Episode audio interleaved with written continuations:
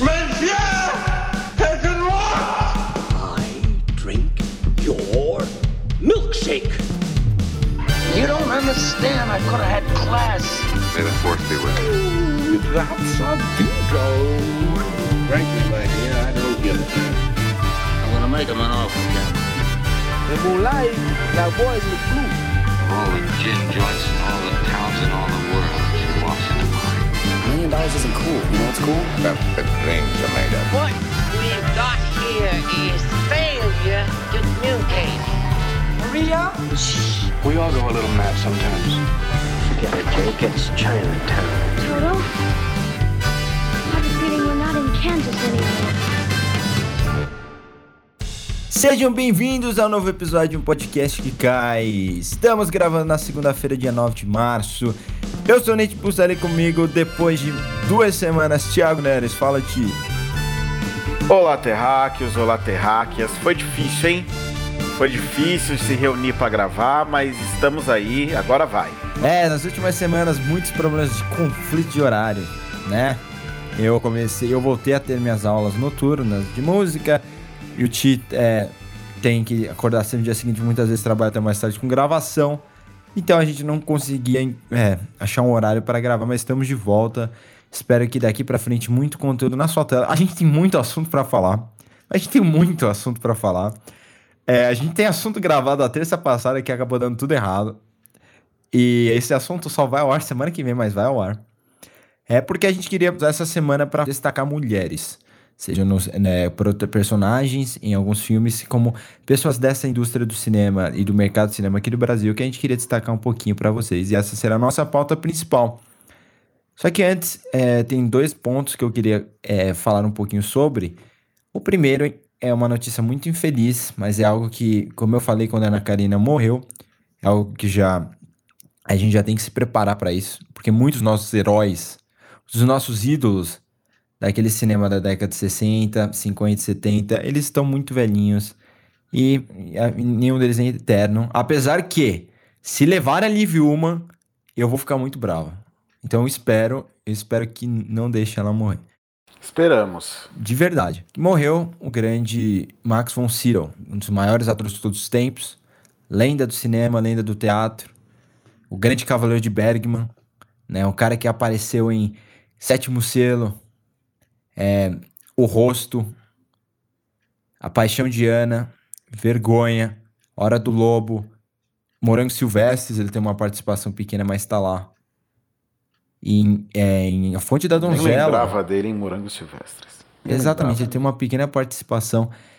Esse, assim, ele não é um colaborador do Bergman. O Gunnar Bjornström trabalhou com, em 16 filmes com Bergman, sendo um deles para TV, que era o Rito. Mas o principal dos, entre os homens, né, o cara que representou melhor o Bergman foi o Max von Sydow.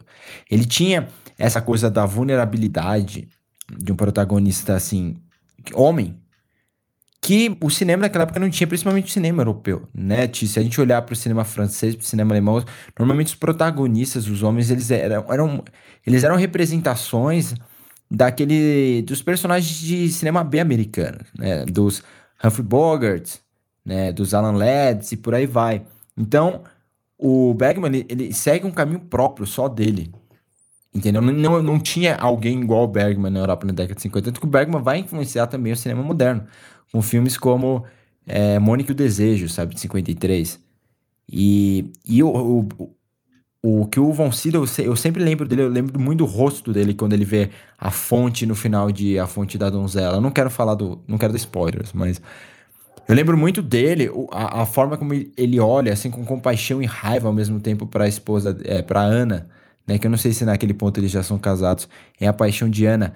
Ou para a forma como, como ele é esse cara super sensível, em contraste com a personagem super forte e normalmente, assim, corajosa da Liv Ullmann em Vergonha.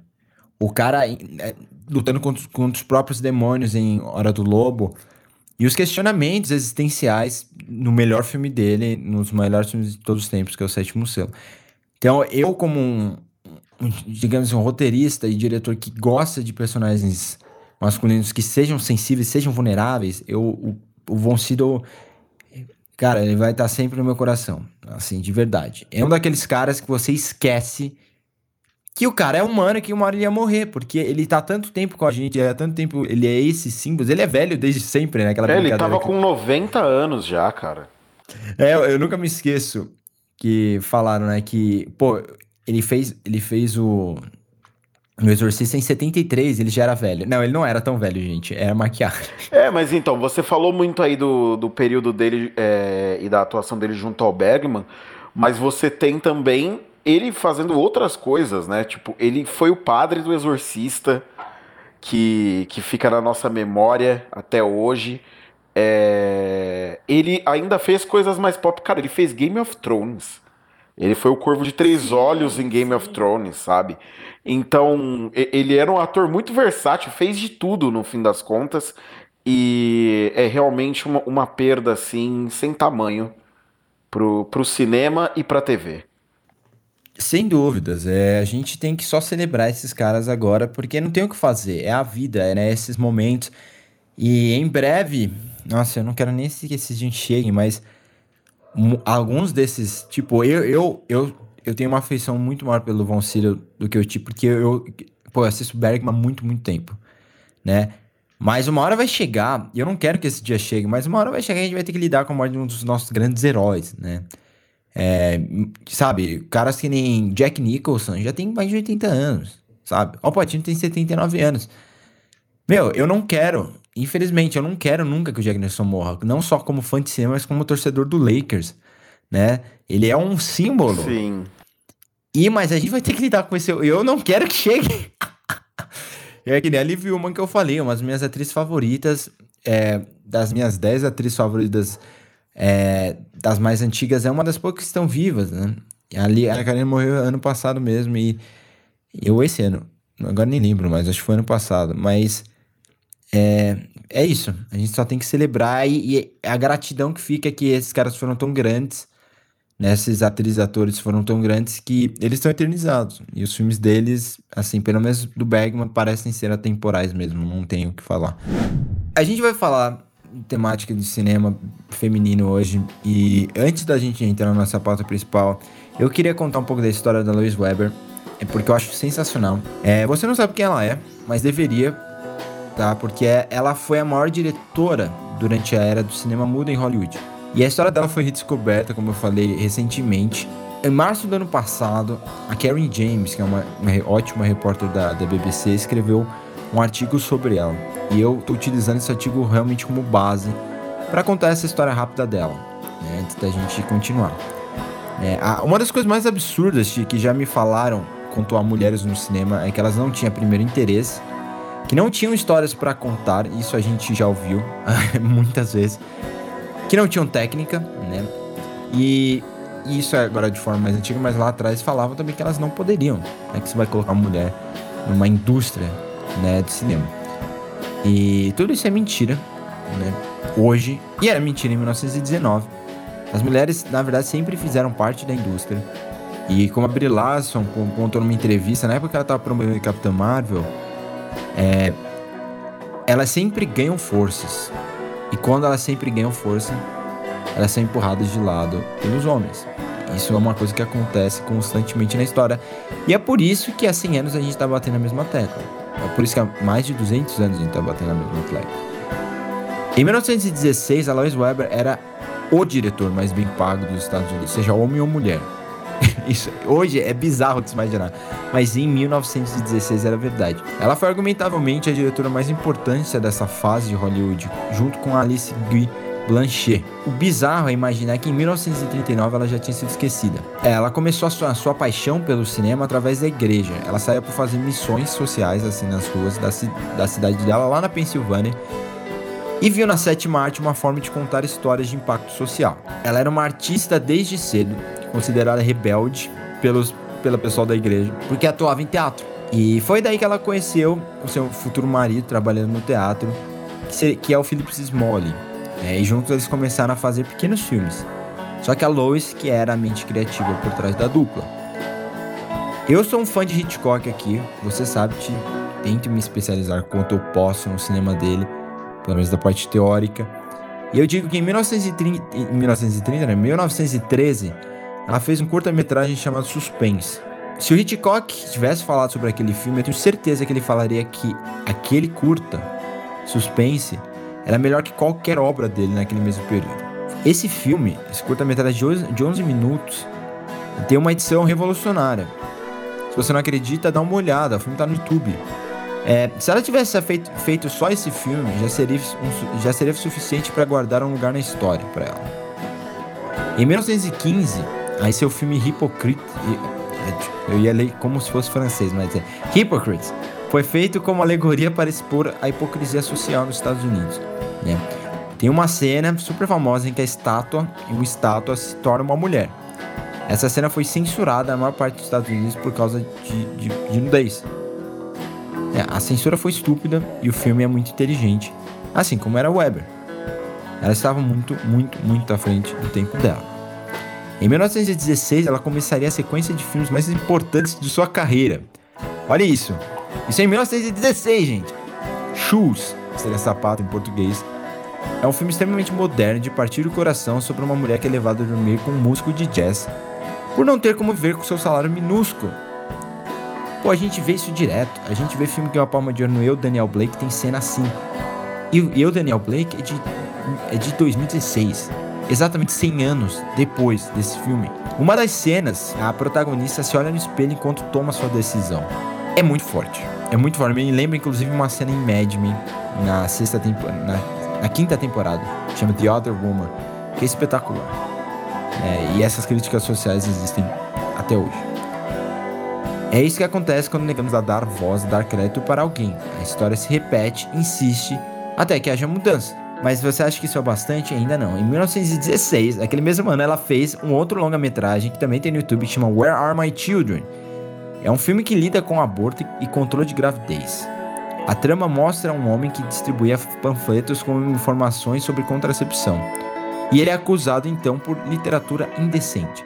Do outro lado da história, sua esposa leva amigos e amigas da alta sociedade até um médico de aborto, sendo que ela mesma acaba realizando um. Né? O filme traz questões fundamentais sobre aborto, ainda que muitas hoje já tenham argumentos melhores para serem embasados nessas né, questões e de qualquer forma, o filme ainda é muito importante e foi um sucesso da Universal naquele ano. Não só um sucesso, mas o maior sucesso daquele ano.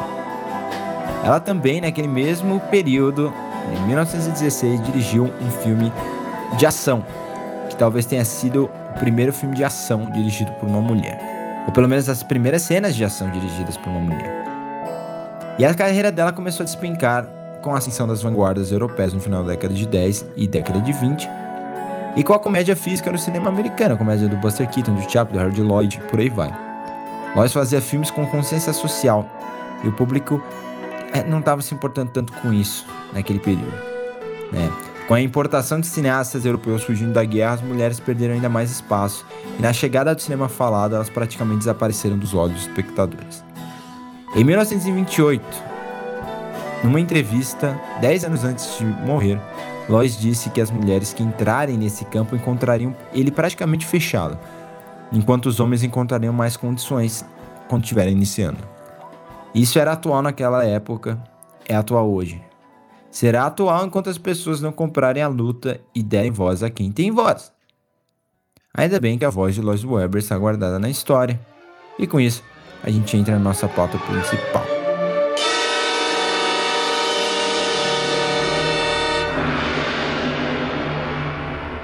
Dia 8 de março é o Dia Internacional da Mulher, ou como eu gosto de dizer, o Dia Internacional da Luta pelos Direitos da Mulher.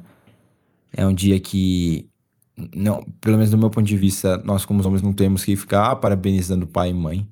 É pai e mãe, não, pai é ótimo, né? Não tem que parabenizar mãe e irmã.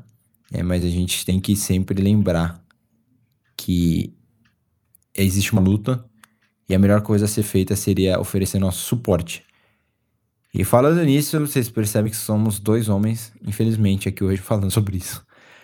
Mas a, a gente pede de verdade que vocês acreditem na gente quando a gente fala. Infelizmente, nosso círculo de amigos é assim, não é muito grande. Não é muito grande mesmo. É, eu, eu ainda sou uma pessoa mais, assim, tímida para fazer novas amizades, do dia mais comunicativo, mas A gente não conhece uma pessoa cinéfila que nem a gente para discutir essas coisas. Infelizmente, a gente não conhece nenhum homem que é cinéfilo como a gente para discutir essas coisas, por isso que acabam quebrando o galho. O Rainha às vezes, e ainda assim é uma vez ou outra quando a gente fala de roteiro, né? Não é falando de cinema de uma forma geral. Então a gente abre espaço aqui, caso você seja cinéfilo, que nem a gente gosta de discutir cinema, entre em contato com a gente pelo Twitter ou pelo Instagram, pelas nossas redes sociais, arroba podcast que cabe, arroba Siverts com C, arroba Thiagodzilla, e fala com a gente, conversa com a gente, porque se você quiser, a gente vai precisar de gente para participar do programa ao longo desse tempo, não que, não, a gente não quer que seja só a gente, só esses pontos de vista. Então entre em contato com a gente. Então, Ti, vamos. A gente vai falar de algumas mulheres do audiovisual que a gente considera importante no dia de hoje. Dia de hoje não. Hoje é quinta. Né? Vocês estão vendo a quinta, mas que a gente considera importante para que você saiba sobre algumas aqui no Brasil. A gente fez questão de selecionar três aqui no Brasil, pelo menos. Qual você quer começar? Uh, cara, eu quero começar com uma diretora que eu acho que de todos os nomes que a gente vai falar aqui, ela é quem provavelmente tem destaque aí há, há, mais tempo no, no cinema, né? Já foi aí, já teve filmes sérios candidatos a Oscar, né? Eu vou, vou, vou cortar a, a, introdução. Eu tô falando da Catherine Bigelow, que dirigiu acho que o filme mais famoso dela, a gente pode dizer que é a Hora Mais Escura, né? O Zero Dark Thirty. Que a, a gente critica bastante o, o, filme por muita coisa, mas é um filme de muitos méritos. Você critica? Eu amo esse filme. eu não sei, eu, eu, tenho alguns problemas com ele. Eu tenho alguns problemas. Mas é, é, é, um, é um filme bem bacana, é um filme bem interessante. E, e, é um filme que, quando ele saiu, ele despertou o tipo de crítica nas pessoas, que é aquele tipo de crítica que a gente sente um ódio quando ouve. Que eu, eu lembro muito de ouvir muitas pessoas falando que não parecia um filme dirigido por uma mulher. O que quer ah, é. que isso signifique. Né? É. Apesar de ser uma coisa que. É uma frase que não faz o menor sentido. Mas que por ser um, um, um filme que é mais um thriller, ele acaba. É, ele, ele acaba tendo, tendo muito apego com as pessoas. E é uma diretora pela qual eu, te, eu tenho uma, uma certa admiração, eu acho ela bem competente. É, eu gosto mais da Hora Mais Escura do que gosto de Guerra ao Terror. Ah, eu também. Sem dúvida. Que ainda assim também é um bom filme. Sabe, eu, eu, eu gosto muito dos dois. É, eu, eu, gosto do Guerra ao Terror, mas eu acho que ele não tem urgência. Eu, é um filme para mim que ele quer falar tanto da, de como a guerra é um vício e tudo mais. E, sei lá, não, para mim isso não, não ficou. Eu não acho que é um filme esquecível, acho que é um filme importante. Mas ele é um filme muito importante, inclusive, por ser um dos primeiros filmes independentes, se não o primeiro filme independente de verdade a ganhar o Oscar de melhor filme em 2009. E, em 2010, desculpa. E, e, daí em diante a gente viu vários filmes independentes ganhando Oscar de melhor filme. Né? Entre eles, o famoso, mais famoso Moonlight, em 2017, que foi. Que, Maravilhoso Moonlight. Que, que custou um milhão de dólares. Né? é o que é não é nada para um orçamento de um filme feito nos Estados Unidos. É nada, é nada. Eu conheço gente que se formou três anos depois estava com um milhão de dólares para fazer um filme, sabe? Então, não é. Nos Estados Unidos é outro esquema. É uma indústria mesmo, sabe? A Catherine Bigelow, isso é, é a coisa mais importante para se falar. Ela ganhou o Oscar de melhor direção em 2010 e ela se tornou a primeira mulher a ganhar um Oscar de melhor direção. sabe quantas vieram depois dela ganhar a melhor direção? Nenhuma. E o pior não é nem isso. Só três mulheres antes dela tinham sido indicadas a melhor diretor. Caramba, ela ganhou em 2010. O Oscar existe desde 1929. E essa discussão não acaba nunca, né? Porque a gente continua tendo esse problema se repetindo de você não ter mulher indicada a melhor ah, direção é. ao longo dos anos. Esse ano a gente bateu na tecla várias vezes, né? Que a Greta, é, que a Greta, a gente vai falar da Greta aqui ainda, mas que ela merecia ter sido indicada e não foi. Quando tinha gente ali que, francamente, não tinha feito um grande trabalho de direção, sabe? Ti, pô, a gente viu esse ano, ano, esse ano não, 2019, quantos filmes que a gente amou foram dirigidos por mulheres? Quantos filmes que a gente amou que poderiam ter entrado naquela, naqueles cinco direção? Não só a Greta Gerwig ou a Lulu Wang pelo, pela despedida, mas, por exemplo, a Celine Sciamma por Retrato de uma Jovem Chamas. A Marielle Heller por um filme que eu e você gostamos muito, que é Um Lindo Dia na Vizinhança. O trabalho dela com os atores é muito melhor, por exemplo, que o trabalho do... Eu não vou, eu não vou mencionar o nome dele de novo, em Coringa. Né? E, e não só dele, mas a gente pode falar de alguns outros. É, o fato de que durante toda a temporada de premiação, é, é, diretoras como essa não foram mencionadas, nem a Gary, que tipo, ela é popular.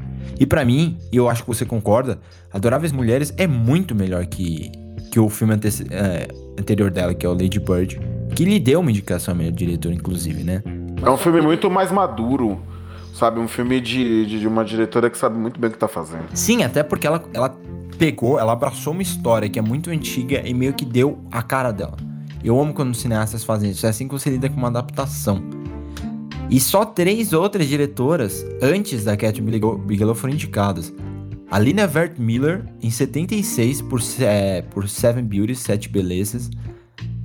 O, a Jenny Campion, clássico, em 1993, por O Piano, que tinha ganhado a Palma de Ouro em, em, em Cannes naquele ano. E, foi com, e, e teria ganhado o Oscar caso não fosse assim um dos melhores filmes de todos os tempos competindo com, com ela e a lista de Schindler, né?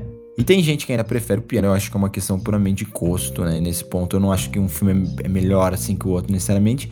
E a Sofia Coppola também, classicamente, em 2003, por Encontros e Desencontros. E acabou que acabou perdendo pro Senhor dos Anéis e Retorno do Rei. Ela, mas ela ganhou o Oscar de roteiro original. Depois da Catherine Bigelow, só a Greta Gerwig foi indicada. em 2017 por Lady Bird. É, é, mano, eu acho, eu acho hilário isso. Não faz sentido algum, velho. Não faz sentido algum. Não e... fazem nem questão que faça sentido, cara. É, é, é, é muito descarado. A Catherine Bigelow não foi indicada por A Hora Mais Escura. Sa sabe? É, cara, ela não foi indicada pelo melhor filme dela num ano em que o Ang Lee ganhou o Oscar de melhor diretor por As Aventuras de Pi. Puta que pariu, isso eu... Olha, é, é difícil lembrar dessas coisas. As injustiças do Oscar sempre deixam a gente ligeiramente homicidas. Mas é isso, né? É, e ela tá na indústria há muito tempo, né? Ela, ela tinha uma época, isso sempre me irritou. Na época que ela ganhou o Oscar, ela, ela, ela sai mais em artigos, os quais falavam sobre o, o fato dela ter sido casada com James Cameron na década, durante a década de 90, e que ela disputaria contra, com James Cameron o Oscar, do que sobre ela como diretora, né? E, e agora tem projeto dela para sair, assim, tem, ela dirigiu alguns curta-metragens, dirigiu alguns curtas-metragens nos últimos anos, né? Ela tá entrando como produtora num filme que, que tá em pré-produção agora, que chama The True American, ainda não sei se ela vai dirigir, mas de qualquer forma, ela fez um filme que você gosta muito também em 2017, que é o Detroit, né? Sim, sim, eu, eu, eu, eu sou muito defensor de Detroit com, é, com o John Boyega é, é um filme bem competente, cara. Assim, pra, um, pra uma diretora branca, eu achei um filme muito competente. Eu fui assistir esse filme com medo e saí satisfeito com o relato que ela faz ali. Muita pesquisa. Ela, ela, né? ela, ela, é muita pesquisa, ela claramente foi bem instruída, né? Então fez um bom trabalho de direção. Sem dúvida. E mostra para quem não não viu que o John Boyega é um puta ator. Ele pode ser um baita ator quando ele tem um, um, um, material bom em mãos e ele tem um diretor bom. Que ele já, ele já era um grande ator no. Quando ele fez Attack the Block, né? Filme do, do Joe Cornish, inclusive co-escrito pelo Edgar Wright.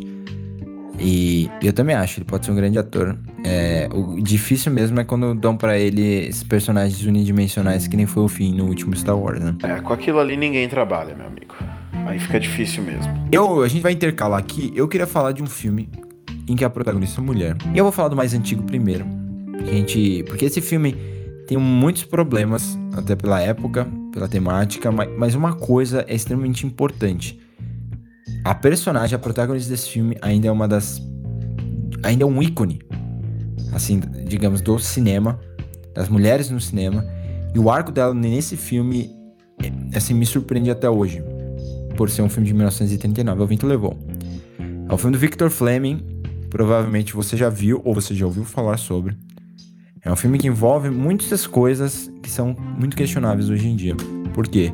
Ele passa em Atlanta. Atlanta sempre foi um polo com muitos escravos nos Estados Unidos, confederado, lutou contra o Norte na guerra da secessão no final da década de, do, da década não, desculpa, no final do século XIX, se opôs às políticas do Lincoln e tudo mais. Então, o vento levou tem essa questão. O, o filme é sobre quem? O filme é sobre a Scarlett O'Hara e a terra dela, terra que o pai dela desenvolveu. E ao longo do filme é basicamente ela lutando, encontrando forma, seja qual for essa forma, de manter a família dela se junta e manter a terra dela nas mãos de sua própria família. Até hoje, uma das personagens femininas mais fortes. Não no sentido de ser impenetrável, acho que essa, essa, é uma mentira. Nenhum personagem deve ser forte no sentido de impenetrável, de invulnerável. Todos nós somos vulneráveis. O absurdo é você desenvolver personagens é, que fogem dessa ideia fantástica, né? Com certeza dentro da fantasia eu acho que até rola. Mas dentro de um cinema assim mais real, com, com personagens que são invulneráveis. Todos nós sofremos. E a Scarlett sofre, mas isso torna mais forte, porque ela aprende muito com isso, ela sabe o que priorizar. Ela, ela é um ícone, sim, do cinema. E isso vale muito porque quem escreveu esse livro foi uma mulher. Então, se fosse um outro homem, a história não seria essa.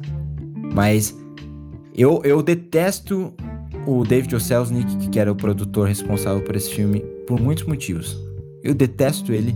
Detesto, detesto pelo que ele fez com a vida de, de alguns cineastas, de algumas atrizes. Mas, nesse ponto, é, tem que ser aplaudido porque provavelmente nenhum outro produtor faria. É, gostaria tanto de produzir uma história com aquela mesma voz dos livros, de, deixando a voz feminina fluir dentro da, da narrativa, né? Então, assim, veja o vento levou e aprecie Scarlett O'Hara. Você sabe que eu detesto o Vento Levou, né? É, tem. Eu, eu ainda acho um filme. Tem, tem seus problemas. É, eu não acho Com que. Com certeza. É, mas eu acho que ele, ele é um filme muito importante para a história do cinema. Eu também. Com isso eu concordo. Cara, como eu falei do, do, do nome que seria o nome, um dos nomes mais expressivos no cenário internacional, eu acho que a gente poderia trazer já a primeira nacional e, e falar da Laís Bodansky, né, que é uma diretora já renomada e que agora também está à frente da SPCine, né, que é a, basicamente a Secretaria de Cinema, é, voltada a cinema e audiovisual em geral aqui de São Paulo. Ela administra a, e cede autorizações para gravações, essas coisas todas. E, e, e eu, eu, eu, acho a Laís um personagem interessante porque a gente pode falar dela desses dois aspectos, né? Falar dela tanto da atuação dela como. É, como não, não digo uma agente do Estado, mas tecnicamente como uma produtora, né? De certa forma, para o cinema no estado de São Executiva. Paulo, na cidade né, de São Paulo, perdão. É, como uma produtora executiva da prefeitura, viabilizando essas coisas e comandando o time ali da SPCine, que tem feito um relativamente assim um bom trabalho, cara. É, é preciso ser dito que ficou mais fácil ao longo dos anos filmar em São Paulo, o processo ficou menos burocratizado e ele centralizado na SPCine, você não tem que sair procurando os mais diversos órgãos, né? A própria SPCine já aciona os órgãos que você precisa para você poder fazer a gravação. Então, isso já facilita bastante o trabalho dos profissionais de audiovisual aqui em São Paulo e se tem um, nome que é, sobre o qual e, e é, ficam os méritos né, disso acontecer é a Laís Bodansky. Então, e dito isso, né, antes de falar dos filmes dela, ela dirigiu um filme que eu adoro, cara, que para mim é uma das melhores atuações do Rodrigo Santoro na vida dele. É a melhor. Bicho de Sete Cabeças. É, eu arrisco dizer que é a melhor também. Não consigo ver, lembrar, assim, lógico, consigo lembrar de Grandes, que ele é um dos maiores atores assim do cinema brasileiro, mas você fala Rodrigo Santoro, eu lembro de Bicho de Sete Cabeças, cara. é, para mim é muito marcante. É muito marcante, é muito marcante. Ele tá muito bem no filme, ele é o filme, né, basicamente, e, e é o, o filme que eu acho que lança ele de uma vez por todas pro cinema, da mesma forma que meio que faz isso com a própria Laís, né? E, e, e dá para ela esse espaço que, que ela não tinha antes. E aí ela faz outros bons filmes, ela faz Chega de Saudade, ela faz as melhores coisas do mundo, que eu já não gosto tanto, mas é um filme bem interessante. Eu gosto das melhores coisas do mundo. Eu, eu, eu, eu curto, não é, não é o melhor filme assim. E, e, não, eu não tenho nada para me identificar com ele, né? Mas eu, eu até acho gostoso assim, de assistir. É, ele, ele, ele é um filme leve, né? Ele é um filme levinho. Assim, o último filme dela é bom, né? Com meus pais. Não é, é incrível nem nada, mas ele é, é, um bom filme e é o trabalho que ela tá fazendo na SPC é sensacional, cara. Sabe? É, que nem você falou, exatamente isso. Existe a SPC antes dela e agora depois dela. E, e, o fato de que a gente não sabia e não se importava quem era a pessoa que comandava esse antes dela diz muito sobre o trabalho que ela tá fazendo agora. Exatamente. Exatamente. Cara, assim, eu que trabalho com produção, é, você consegue, você tem que ter contato com a SPCine com relativa frequência, e aí você percebe a diferença do que é você precisar da ajuda da SPCine hoje em relação a quando nós estávamos na faculdade, por exemplo. Você mandava um e-mail, a SPCine levava três dias para te responder. Quando te respondiam, você ligava não conseguia falar com ninguém. Hoje você liga na SPCine e você é atendido na hora, geralmente por uma pessoa que vai resolver o seu problema e vai ter a informação que você precisa logo no começo, ou então vão te passar para alguém na hora que vai fazer isso por você sabe? Dificilmente você vai ter que ficar aguardando, é, a comunicação é muito mais fácil. Então, assim, é, é para mim a melhora é, ela é gritante e fazer isso dentro do, das condições atuais da cultura do nosso país é realmente para bater palmas. Também acho, também acho. E espero que continue assim, cara. Eu tenho muito medo que com a troca da prefeitura esse ano isso vá por água abaixo, mas nossa, tô torcendo demais, demais. Tanto pelo, pela continuidade do trabalho dela, quanto pela continuidade da, da secretaria do Youssef. Então, os dois juntos são uma ótima parceria. É, seguindo aqui, queria mencionar duas, duas showrunners. Uma, uma vocês conhecem muito bem, e a, e a outra você deve conhecer um, é, um pouco. Né? A gente tem a Tina Fey e a Lisa Joy. Eu queria mencionar as duas. A gente não vai entrar em muitos detalhes assim, mas Fique de olho nesses dois nomes. Se você não, não, não estava de olho na Tina Fey, ela é uma das melhores roteiristas para televisão e para o cinema também, por que não? Desde o começo da desde o começo do século 21. Né? Desde que ela sai do Saturday Night Live, ela vai fazer, por exemplo, Garotas é, Malvadas, um filme escrito por ela. E aí depois ela, ela, ela produz, atua e escreve 30 Rock. Você assistiu 30 Rock? Você sabe que é uma das melhores comédias já feitas. E aí depois disso, ela foi fazer Unbreakable Kim Schmidt, que também é muito bom, né? E agora ela tá envolvida no projeto chamado Modern Love, se não me engano é para Amazon Prime, que eu recomendo muito que vocês assistam porque é muito, muito bom. Mas ela tá sempre por aí, tá sempre escrevendo, se envolvendo nos projetos. E na, quando eu penso assim no principal nome entre as mulheres da televisão norte-americana nesse século, logo de cara vem a Tina Fey. E, e ela não foi a única. Se você abrir, abre aí, procura showrunners, female showrunners, você vai ver que são várias. Às vezes você não sabe, mas são várias. Várias séries aclamadas, séries muito, muito populares. Tem showrunners são mulheres, mas eu acho que nenhuma delas tem a personalidade, a criatividade como roteirista que a Tina Fey tem.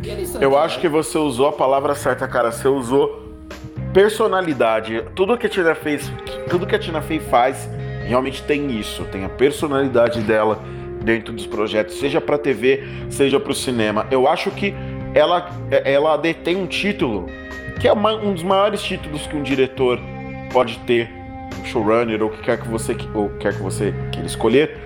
Mas no caso dela como como roteirista, ela fez Mean Girls e Mean Girls é um clássico de sessão da tarde. E isso, meu amigo, é para poucos. Você escrever um clássico de sessão da tarde é um título que você deve guardar com você pro resto da sua vida. É, eu, eu gosto muito de Mean Girls e a verdade, sim, até eu chegar na faculdade eu não sabia que tinha tanta gente que gostava também. E Porra, aí? cara, Mean Girls é incrível, gera é memes incrível. até hoje, sabe? As Sim. pessoas. Toda vez que duas pessoas vão de rosa pro trabalho, alguém vai dizer, nas quintas usamos rosa tal. Nas quartas. Então, as quartas, é, perdão. Mas enfim. É, é, é, é um filme marcante, né? Pra uma geração inteira dos anos 2000 ali. E na sessão da tarde, dublado. Divertidíssimo. Sim, ela é tão boa roteirista que a gente esquece como ela é boa atriz. Né? A gente pouco fala da Tina Fey atriz, sendo que ela, ela tem um time de comédia espetacular. Gente, é, que mulher. É, a gente poderia também falar da Amy Isso pra, a, gente, a gente não falou de Saturday, de Saturday Night Live ainda. Pra é. completar, né? É, se, se não bastasse ela é o resto, das... ela ainda faz isso. Ela é uma das roteiristas. Ela, ela foi... Ela, sem dúvida, se você pegar a lista dos 10 melhores membros do Saturday Night Live, ela vai estar tá lá. Ela foi roteirista-chefe daquele programa por muito tempo, né? E, e, eu admiro demais assim o trabalho que ela fez lá e não só dela como da Amy Poehler. E você sabe porque você viu Boneca Russa, eu não vi, e que é uma série criada pela Amy Poehler, que é a companheira dela. Eu adoro Boneca Russa, foi incrível. Então, eu ainda não vi Boneca Russa. É bem divertido, cara, bem divertido. Eu sei, eu só, não, eu só não vi por preguiça ainda. Essa é a verdade. Eu não tô. A única série que eu tô vendo agora é Better Call Saul. E porque é uma vez por semana, não preciso maratonar nem nada, mas. Ah, é. Inclusive, episódio novo saindo hoje. E a outra pessoa que eu citei foi a Lisa Joy. E, e ela não tem muito o que falar ainda. Só que ela foi. Ela é uma roteirista há um tempo já na televisão. Ela fez Pushing Daisies, que é uma série extremamente fofa. Não sei se vocês já viram. E se não viram, assistam. Só teve uma temporada, infelizmente foi cancelada, porque pouca gente via. Mas ela foi, ela foi roteirista daquela série. Foi indicada até a, a premiação pelo, pelo roteiro dela. Mas ela não foi showrunner. E atualmente ela tá fazendo Westworld. Então você ainda vai ouvir muito se falar da Lisa Joy. Ela faz um trabalho muito bom em Westworld, por mais que eu acho que a série às vezes ela é ela é tão, ela é tão ruim que ela vira que fica boa em, em termos de roteiro. Né, mas é, é a questão de proposta e eu acho que funciona completamente. E como showrunner, aí que tá o maior mérito, showrunner para escolher como vai ser a narrativa, como vai, como que os episódios vão rolar, como que vão ser ligados uns aos outros. E nisso eu acho que o trabalho dela é excepcional, é por isso que eu cito ela aqui, uma dessas mulheres que você tem que ficar de olho, você tem que conhecer. Concordo em gênero, número e degrau. Para continuar, então, eu acho que a gente devia terminar de falar de alguém que a gente já, com, já começou a falar. Vamos falar da Greta Gerwig. Ela que. Me, é, acho que dá para dizer que ela estourou com Francis Ha, não dá? Dá pra dizer que foi o filme que. No mainstream, que, sim. Que chamou atenção, passou a chamar a atenção para ela e, e, e aí ela ganhou uma outra projeção na carreira. É, ela fez Lady Bird depois, pelo qual ela foi indicada ao Oscar, né? Ela foi indicada por roteiro e direção, não foi? Se bem me lembro. Sim, sim. E perdeu os dois, pro, um pro Jordan Peele e o outro pro Del Toro. É, eu, eu, eu, eu, por incrível que pareça, eu não discordo desses dois Oscars. Eu acho que foram, foram bem merecidos, os dois estavam muito bem. Mas aí depois ela, ela engatou agora um filme que a gente tava louco para falar sobre, né, de certa maneira que é o Adoráveis Mulheres, que a gente já começou a falar antes e que para mim é um filme que mostra maturidade de uma diretora, cara. É um filme onde você consegue ver que ela já sabe construir as narrativas do jeito que ela gosta. Uma coisa que eu acho que você mencionou aqui até no podcast, né? Que quando você tá fazendo os seus primeiros filmes, você ainda está meio perdido em relação à referência, você ainda está é, encontrando a sua maneira de fazer cinema. E com Adoráveis Mulheres eu senti que a, que a Greta encontrou a dela, assim. Eu acho que de agora em diante a gente pode esperar filmes cada vez mais maduros e cada vez mais precisos, assim. Eu vejo nela uma diretora de muito, mas muito, mas muito potencial para os próximos anos aí e fico ansioso para ver o que, que ela vai ter para apresentar de agora em diante, cara. Eu também. Eu não tava muito ansioso depois que eu vi Lady Bird. É, até porque, assim, vamos ser sérios, eu, eu não sei como as mulheres se sentem assim nesse filme. Eu já ouvi de algumas que se sentiram extremamente tocadas, que o filme é extremamente sincero com elas, assim. É, já vi o caso, por exemplo, da Natália Bridge no Omelete mesmo. Fala muito, muito bem desse filme. E assim, não me atingiu dessa forma. Não, não sei se é porque eu sou homem, não sei se é porque é, é, o crescimento foi diferente, foi de uma, uma forma diferente porque eu sou uma pessoa que teve uma exposição muito cedo a filmes que eu não deveria ver tão cedo. Mas é, eu com Adoráveis Mulheres eu senti eu senti uma uma vibe. E eu não sei como que eu vou explicar isso, mas uma vibe tão Spielberg nela. Uma pessoa que entende completamente os atores com que tá trabalhando. Não tem problema de ser sentimental e não tem problema de fazer a coisa certa com os personagens, não importa o que o livro faça. E, e, e, nesse ponto eu tô muito animado para ver o que ela vai fazer depois. Eu quero mais história da Greta Gerwig, eu quero mais personagens femininos com a cara da Greta Gerwig. Espero que ela continue trabalhando com a com a Saoirse Ronan e com o Timothée Chalamet, porque eles têm uma química espetacular. E ela parece compreender exatamente é, esses jovens, assim, sabe, cara? Eu, eu e são feliz. duas estrelas em ascensão, né? Tô, não, ah, eu acho que ele é em ascensão, ela já é uma estrela, assim, definida, sabe? Para mim. Ele ainda tá em ascensão. A é, gente concordo, tem mais ao que ver dele. É, ela, pelo amor de Deus, né? O que você vai falar dela? e com a Florence Pugh, né? Essa sim, grande Florence Pugh. Obrigado, Thiago, por me deixar falar mais um pouco de Florence Pugh. Essa mulher será uma super estrela um dia, cara. Como ela é espetacular e parabéns a Greta por escalá-la perfeita e esperar ela. A gente já mencionou isso aqui. A Emma Stone estaria nesse filme não fosse a necessidade que a, que a, a Greta Gerwig tinha de escalar a Florence Pugh. A Florence Pugh ia ter um conflito de agenda, por causa até, eu acho que, do filme da Marvel. Não sei agora exatamente. Mas ela convenceu o estúdio a esperar e, e nisso eles acabaram perdendo a Emma Stone. Mas a verdade é que a personagem que seria da Emma Stone, virou a personagem da Emma Watson, é muito menos importante que a personagem da Florence Pugh. Então, Greta Gerwig, parabéns, fez a escolha certa. Quero falar de um filme, e um filme de 1998 ou 99, acho que é 99 mesmo. É um filme do Tio Pedro. Tio Pedro, ou como ele mesmo gosta de chamar, Almodóvar, só Almodóvar, né? Chama tudo sobre minha mãe. Quando você vai falar em Almodóvar, você pode gostar de outro filme, mas para mim existem dois filmes definitivos do Almodóvar até agora. Fale com ela de 2003 e Tudo Sobre Minha Mãe. Na verdade, Fale com ela de 2001 ou 2002, eu que tô errado. Mas o outro é Tudo Sobre Minha Mãe, que é de 1999. E aí eu parei ontem e eu falei, cara, preciso rever. Porque faz muito tempo que eu vi, eu vi na época que eu estudava inglês ainda, olha isso. E realmente é muito bom. é incrível o fato em que ele consegue envolver todas aquelas personagens é, porque ele consegue falar de, de maternidade, consegue falar de mulher, da importância da mulher na vida dos outros e a forma como ele é pessoal. Como eu amo o cinema do Almodóvar, porque ele é pessoal, ele é sempre pessoal.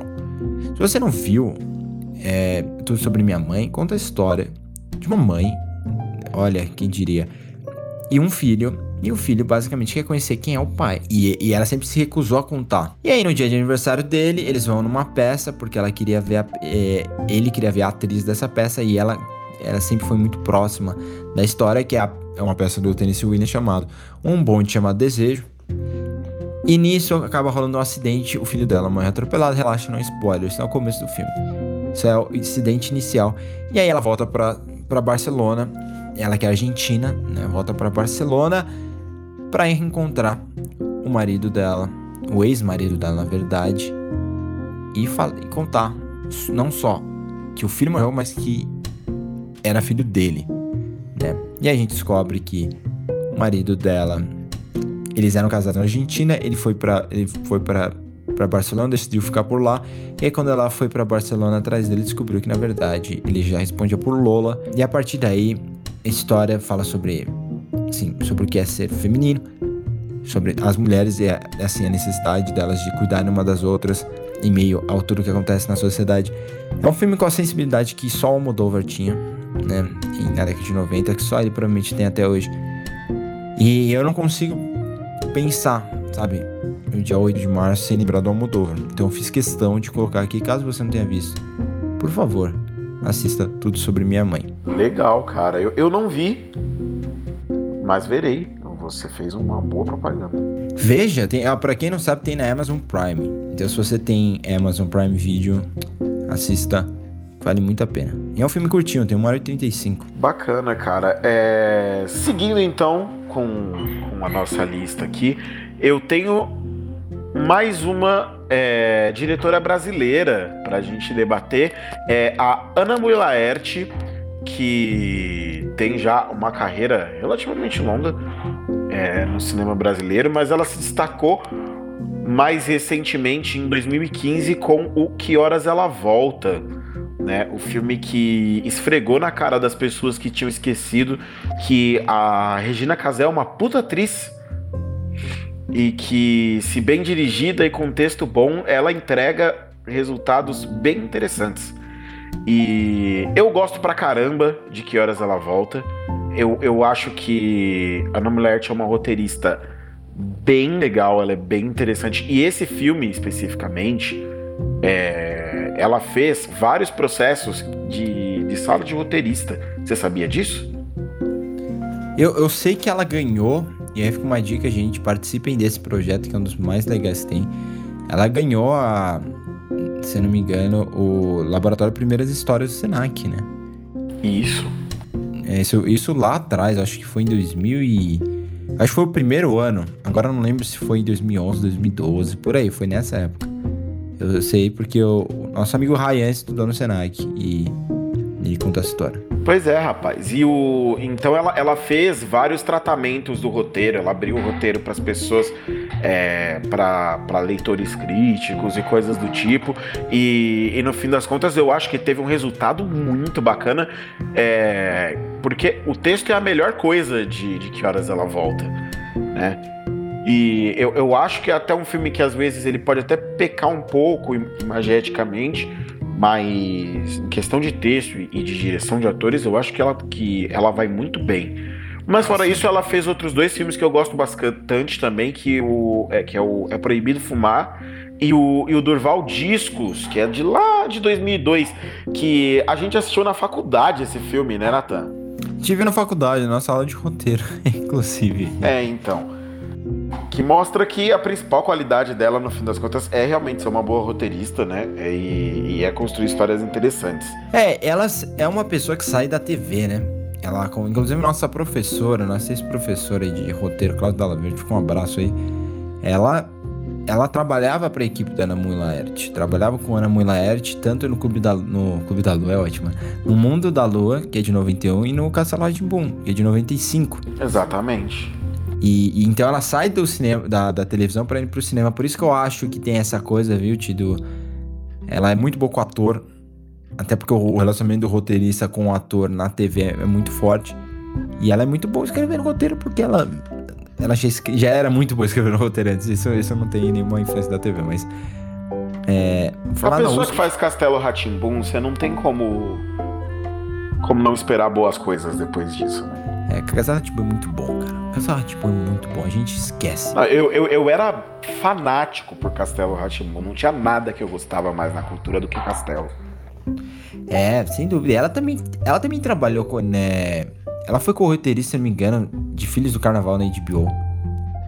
Ela fez o último tratamento do, do roteiro do ano que meus pais saíram de férias. Né?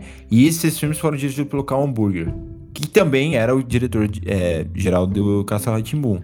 Ela cresceu num ambiente que foi, entre as muito saudável para como profissional também, né? E, e, e, a prova é que hoje ela é uma das melhores roteiristas que você tem aqui no, no Brasil. Vamos, pra gente, pra gente terminar de falar da, da, da, das diretoras brasileiras que a gente separou, vamos falar de diretora não, né? É, diretora também, mas vamos falar também da principalmente roteirista a Juliana Rojas, né, que a gente já falou aqui antes também.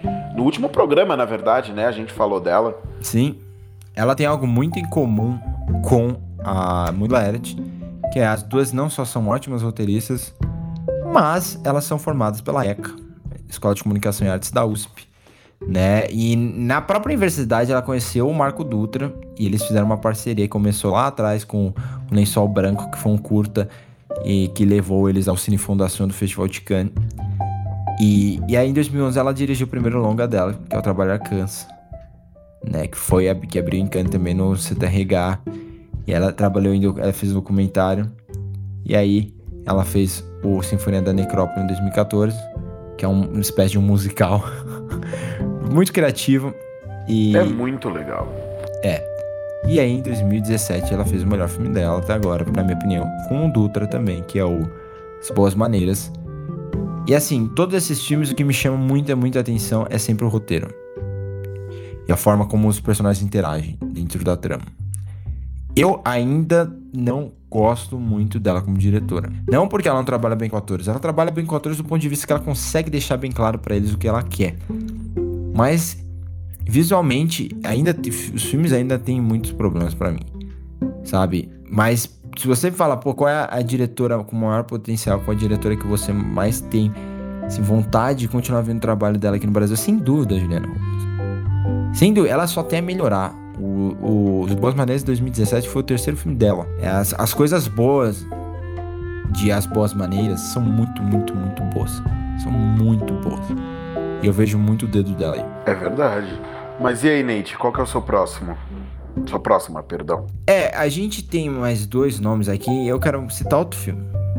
Agora eu vou citar um filme que é dirigido, não só tem uma protagonista, que é uma mulher, uma garota, mas é dirigido pela minha diretora favorita da atualidade, a italiana Alice Horwacher, né?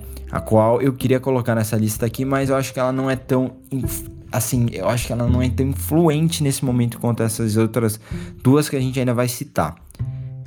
O filme chama As Maravilhas e conta a história dessa garota, né, que vive com, com o pai e com a mãe numa fazenda em que eles, eles fazem mel de abelha. E basicamente é ela que cuida, com tantas obrigações que o pai e a mãe têm, é ela que cuida das irmãs, todas menores que ela, ela é mais velha. E ela tem um sonho de sair de lá. Ela tem um sonho de seguir a vida dela, seguir a, meio que a carreira dela e tudo mais.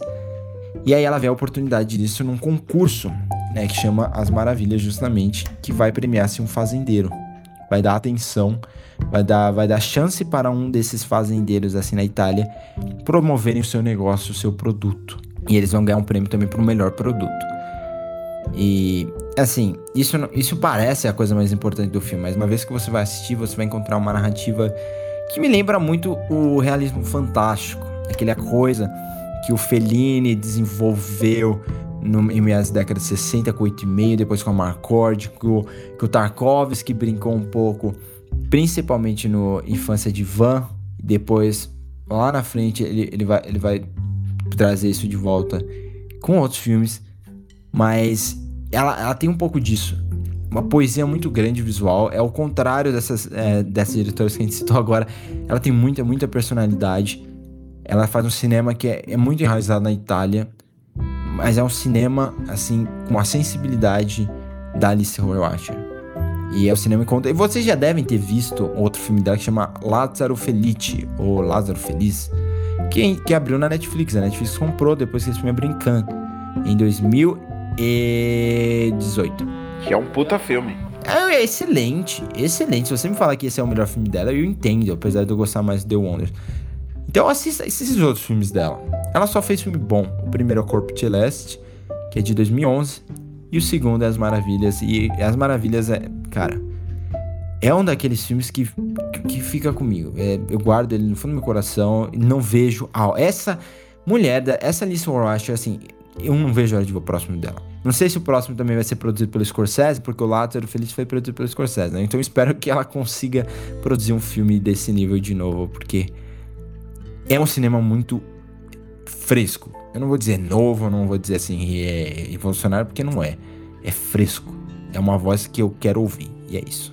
Bom, pra gente avançar, é... vamos falar então de ninguém mais ninguém menos do que Shonda Rhimes. Eu arrisco dizer o, maior, a, a, a, o nome feminino mais forte da TV americana. Acho que dá pra dizer isso com, com tranquilidade, Sem não dá? sombra de dúvidas. A gente mencionou Tina Fey, mas a Tina Fey não chega perto da Shonda. Shonda tem o quê? 300 séries rolando agora? Grey's Anatomy é, É, o que- imortal, o que, né? o que ela não fez, o que ela não escreveu por ela mesma é gente que ela criou e, e apadrinhou, né? E que as séries vão se misturando junto com as coisas dela. E tem gente que escreve igualzinho ela. Aquele. o- como é que é o nome do, do cara? O- acho que é Peter. Peter, Peter Novak que faz o. How to Get Away with Murder. E- o cara, ele, ele é uma cria da Shonda de um jeito. E, e, e, porra, Grey's Anatomy. O que dizer desta série infinita que ousa desafiar é, Doctor Who algum dia? Eu quero que acabe essa porcaria, porque eu não aguento mais. Eu, ó, eu sei que a gente tá falando bem de Grey's Anatomy, tem uma influência gigante na televisão. Foi uma das melhores séries da TV até, sei lá, sua terceira temporada, sua quarta temporada. Meu, Grey's Anatomy deix- deixou de ser uma série sobre hospital logo na terceira temporada, tá ligado? Na sexta temporada tem um tiroteio no hospital, morre quase todo mundo. Na nona temporada cai avião. Cai um avião, vira Lost, sabe? Esse negócio. Eu, eu, eu já eu vi uma quantidade absurda de memes comparando as mortes em Game of Thrones, The Exato. Walking Dead e Grey's Anatomy. Meu, Grey's Anatomy É, porque morre tanta gente, é impressionante. Morre mais médico que de paciente em Grey's Anatomy. Morre mais médico que paciente. Eu não aguento mais Grey's Anatomy. E eu sei que muita gente vai falar, pô, eu amo Grey's Anatomy. Chega! Com o quê? 14 temporadas? Tem que saber a hora de acabar. É que nem Supernatural. Supernatural foi legal. Até sua quinta temporada. Eu lembro que eu discutia com um amigo meu se eles iam cancelar na sexta. Chega! Acabou. Não dá pra ter 20 mil. A mesma coisa tá sendo com The Walking Dead agora. A gente sabe disso. Já devia ter cancelado há muito tempo. Nossa, eu, eu, eu, ouvi coisas de, de The Walking Dead essa semana que me deixaram com o cabelo arrepiado e eu simplesmente agradeci por ter desistido de continuar assistindo. Porque puta merda, viu? Já devia ter acabado há muito tempo. Mas assim, fal- ma- mas falando da Shonda, ela tem Grey's Anatomy, que é esse monumento ali na TV americana. Dura demais? Dura demais, mas é, é o famoso novelão, Nathan. É o famoso novelão. A série tem uma gama de fãs cativos que é muito grande. Ela, ela, ela arrebata um público enorme. E ela, enquanto as pessoas quiserem assistir, cara, a verdade é que a série vai continuar existindo. É realmente tipo Doctor Who, sabe? Não, é, ah, mas Doctor Who se renova e tem diversas coisas, claro, mas continua existindo até hoje por conta dos fãs. Se não fossem os fãs, cara, não ia existir. E como se não bastasse, ela, ela ainda tem um, um- sucesso mais recente, que é Scandal, né? Que, que conquistou um outro secto de fãs também. Scandal bem já foi forte. cancelado, né? Scandal já acabou. Eu não sei se foi cancelado, se eles realmente acabaram. Mas Scandal teve bom senso. E que foi uma série super, assim, meteórica, né? Atingiu um sucesso muito forte. É assim como How to Get Away with Murder. E Sim, que teve crossover, inclusive. com o quê? As duas. Scandal, Scandal. e How to Get Away with Murder, exato. Teve, teve crossover. Bom, eu não sei o que falar, porque. assim, eu não sou. Eu não vou mentir pra vocês e falar que eu sou muito fã do- dos projetos da Shonda Rhimes. Eu não sou. Mas é o seguinte. Ela não se importa com o que eu penso, ela não se importa com o que você pensa, ela vai continuar fazendo o que ela quiser, porque ela é a mulher mais poderosa da televisão americana. E por isso que Grey's Anatomy tem 300 temporadas já. Por causa que ela é a mulher mais poderosa da TV América. Então, assim, você quer cancelar Grey's Anatomy? Então cancela quando How to Get Away with Murder parar de dar audiência. Ou quando o próprio Grey's Anatomy parar de dar audiência. O fato de que ela continua criando histórias que conectam com seus espectadores é uma coisa espetacular. Eu, eu, eu só consigo pe- pensar um outro pra ser. Eu vou até além disso, não só a mulher mais poderosa. Eu só consigo pensar um outro nome é, mais forte que ela TV atualmente. Que é o Lorne Michaels, que é o cara do Saturday Night Live que tá lá desde 75. Desde 75. Tirando ele, é ela. É verdade. Sem sombra de dúvidas. Assim, quem, quem, qual é o outro nome que a gente pode pensar? Que é, que é mais forte que ela na TV? Ninguém, nem o Vince Gilligan, que é o cara que fez Breaking Bad, nem os, a galera de Game of Thrones. É, não. não. Nin- Ninguém chega nesse nível mesmo. Nossa, é- ela, ela é um monstro. Mas sabe quem pode chegar de- no nível dela? Quem, Nathan? Phoebe Waller-Bridge. Phoebe Waller-Bridge. Ah, que alegria. Eu esperei por esse momento. Eu queria. ah, Eu vou falar a verdade pra vocês, eu vou te interromper, até. Esse programa inteiro, no fim das contas, é, é- é bom que a gente faz uma. A gente faz uma divulgação das mulheres né, importantes no audiovisual e tudo mais. E é uma maneira da gente é, prestar o, o- o nosso. Não o nosso tributo, né? Mas a nosso, nossa obrigação é, com, com a causa toda, mas no fim das contas eu queria falar de Fleabag. Era isso. Era isso. Mas não só Fleabag, porque além dela criar, né, escrever Fleabag atuar em Fleabag, ela também é criadora e roteirista de Killing Eve. Teve uma primeira temporada espetacular, que eu já falei aqui, uma segunda temporada bem ruim, mas com personagens ainda super interessantes, e agora a terceira temporada promete ser incrível. Ela tem esse potencial porque ela tá sempre criando, cara. E ela é muito nova, né? Então, ela tem o potencial pra ser essa próxima Shonda Rhimes, assim, se ela... Apesar que ela é uma outra geração, ela é a geração do- de coisas mais curtas, então eu não imagino que ela faça uma série que dure 30 anos, né? Mas ela tem esse potencial, né? Mas não vamos falar de Killing Eve hoje, vamos falar de Fleabag. Vamos falar de Fleabag porque não falamos de Fleabag aqui. Apesar que eu dei o meu M no passado no episódio pra Fleabag, melhor série. Comédia. Por mais que eu ame VIP, mas eu achei que a segunda temporada de Fleabag merecia por ser algo novo, algo fresco também. Né? Ah, não, eu, eu, eu acho muito válido, mas sei lá, eu, eu, eu confesso que eu ficaria balançado porque foi a última de VIP, né, cara? A última temporada de VIP é melhor, mas eu acho que Fle- Fleabag é tão fresco, por mais que seja difícil comparar, porque só tem seis episódios de 25 minutos, sabe?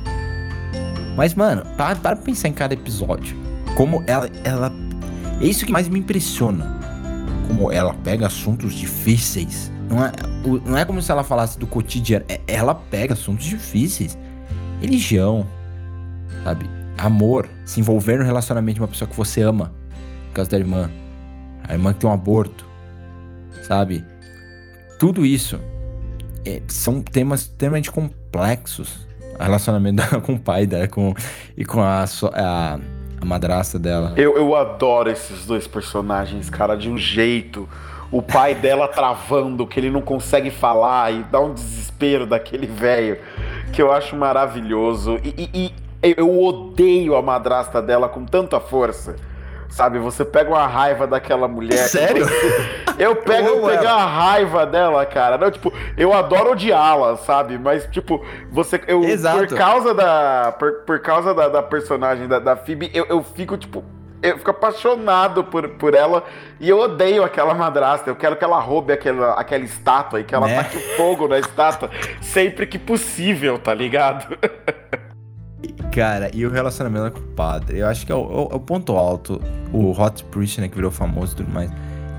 Como, como ela escreve bem pra personagens complexos. É, isso é incrível, cara. Isso é incrível. Assim, o, o que eu mais gosto em, em Fleabag é que essa personagem, é- ela é tão real. Sabe? Ela, ela é tão. Ela é tão humana ao mesmo tempo que, tipo, você consegue entender que ela. É- Ela é uma bagunça. Assim, ela não é uma pessoa exatamente responsável. Ela toma decisões por impulso e ela deixa a vida levar ela é, de uma maneira muitas vezes irresponsável. E ela sabe disso e ela lida com as consequências disso constantemente. E fora isso, a única coisa, a, a- coisa mais predominante da personalidade dela é que ela tem uma libido muito elevada.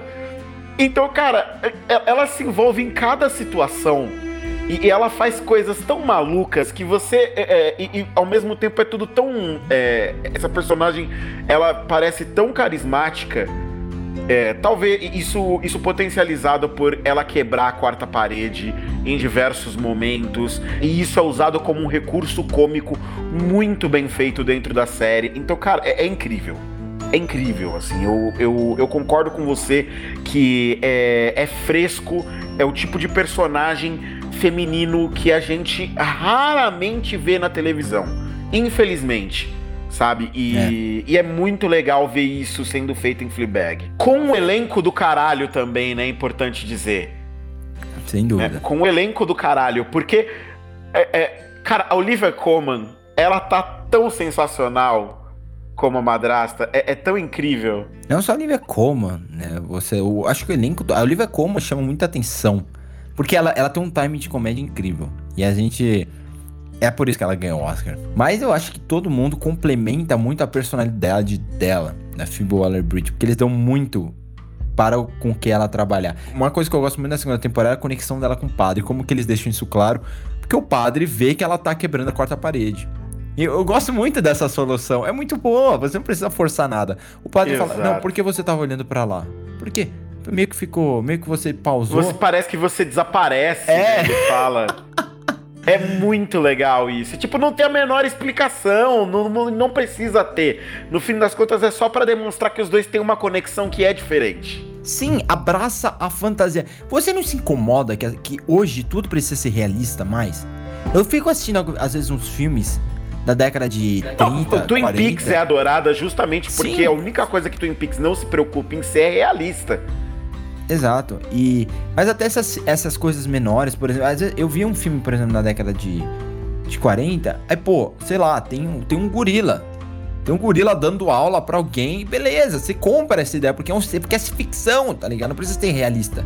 Mas eu, eu vou te falar, mano, né? Essa onda do depois que vem Nolan, e a gente tem que falar um pouco desse, dessa era Nolan, porque tudo tem que ter explicação, sabe? Eu acho que você não pode absorver nada assim. E eu amo que Fleabag, sabe, não se importa. Porque, por exemplo, até nisso The Office queria se explicar, tá ligado? The Office tinha aquele lance que eles estavam fazendo um documentário, né? Pô, você não precisa explicar. Sabe, deixa o cara gravar, deixa lá. E Fleabag nesse ponto, ó, que se dane. Mas eu, eu até gosto da solução que eles colocam no final ali pro documentário The Office. Não, não vou ficar criticando The Office aqui não, Nathanael. Você, você, você tá falando Não que você pode. gosta do final de The Office? Porra, o último episódio é incrível. Ah, eu não gosto de nada. E pra mim, The Office acaba quando o Michael vai embora. Ali é o último episódio. Não, também, também. Eu diria que tem dois finais. Eu gosto muito do último episódio. Até porque o Michael volta, né? E ele volta em grande estilo. Então. É. É. Pouco tempo de tela pra ele. Preciso mais. Mas o assunto não é The Office. É, exato. Bom, a gente falou aí, agora já estamos com o nosso tempo acabando. Eu só queria terminar é, mencionando o último filme que eu separei aqui. E para fechar o ciclo total, é Bergman, e é óbvio. E, e tá aí um filme que eu não vou conseguir explicar a trama pra você, porque é um filme bem abstrato. Então vá assistir, chama Persona, 1966. Simplesmente um dos melhores filmes da história. com duas personagens femininas muito interessantes, muito complexas, interpretadas pela Bibi Anderson, pela minha querida Liv Ullmann, que espero que nunca morra. E, gente, espero que vocês tenham gostado das nossas dicas, do que a gente conversou, é, das curiosidades, dos filmes. E voltaremos semana que vem com mais coisas. Né? Exatamente. Sigam o podcast Cara nas redes sociais. Sigam arroba Thiagodzilla, arroba Civets. E para vocês ficarem ligados em tudo aí, a gente tá sempre falando nas redes sociais. A gente tá sempre comentando sobre cinema, sobre TV. Então siga a gente. E até semana que vem, né, Natan? Até semana que vem, se nada der errado. Espero que não. Não vai dar, confia. Falou, gente. Valeu, tio. Falou.